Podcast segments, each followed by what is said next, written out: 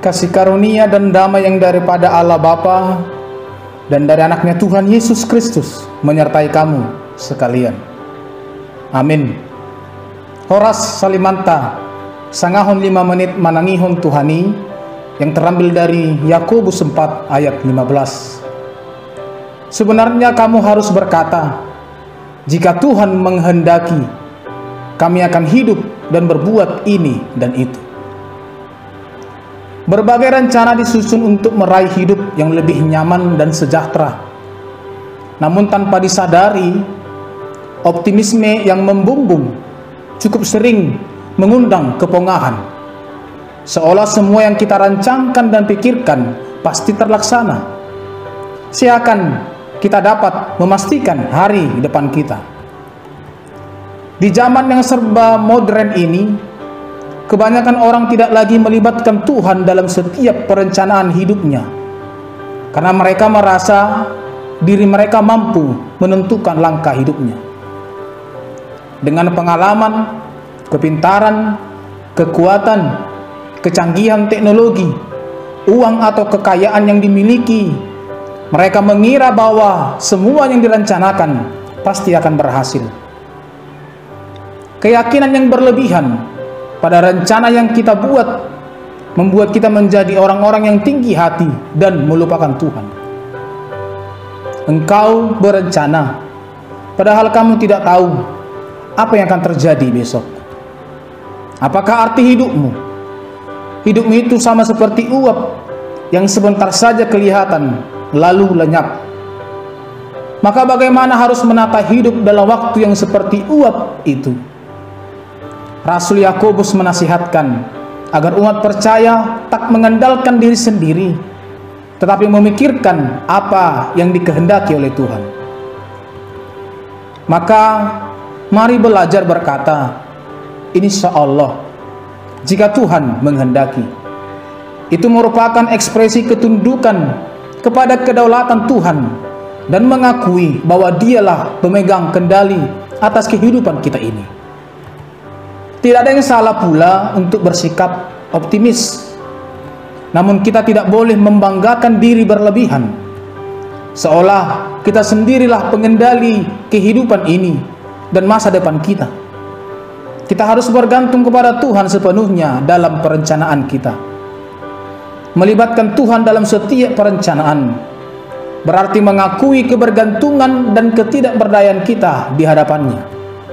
Kita yakin bahwa tidak ada sesuatu apa pun yang terjadi terpisah dari penentuan dan penetapan kehendak Allah. Bahkan hal-hal kecil sekalipun dalam kehidupan kita tidak diabaikan oleh mata yang melihat segala sesuatu. Rambut kepala kita pun terhitung semuanya. Ingat dan sadarilah bahwa segala sesuatu termasuk rencana apa pun dari kita hanya bisa terjadi kalau Allah menghendakinya. Maka jangan melupakan Tuhan dalam perencanaan. Mari membuat perencanaan dalam kehidupan pribadi, keluarga, dan pekerjaan dengan sungguh-sungguh mengakui kedaulatan Tuhan dan menundukkan diri pada kehendaknya. Percaya akan kehendak Allah tidak meniadakan akan tanggung jawab manusia untuk bertindak dan berusaha bahkan meskipun ternyata itu nantinya bukan kehendak Allah kalau kitab suci melarang kita menyombongkan diri itu tidak berarti bahwa semua orang Kristen harus menjadi orang yang rendah diri pesimis ragu-ragu khawatir dan selalu takut itu artinya kita adalah orang yang tidak beriman kita harus melakukan segala sesuatu dengan yakin. Tetapi keyakinan itu tidak boleh kita letakkan pada diri kita sendiri, tetapi kita letakkan kepada Tuhan. Yakobus menesetkan juga agar kita senantiasa memikirkan kehendak Tuhan dalam setiap perencanaan.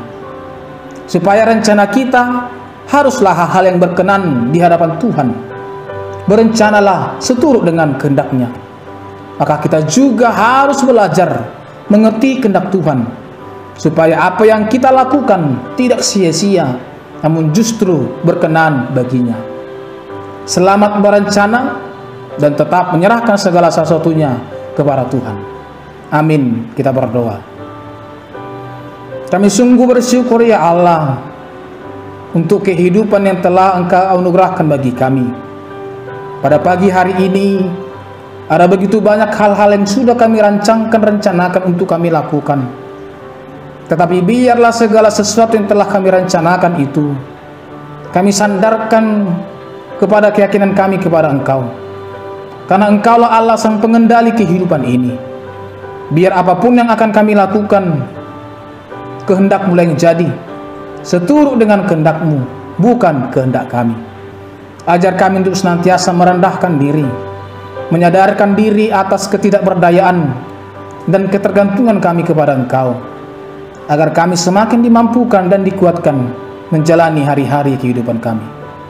Anugerah Tuhan kita Yesus Kristus, kasih setia Allah Bapa, dan persekutuan Roh Kudus kiranya menyertai kamu sekalian. Amin.